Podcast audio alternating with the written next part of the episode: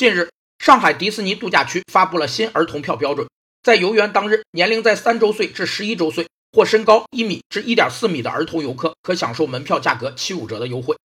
儿童影响其父母消费决策的能力被称为儿童消费力，有五个特点：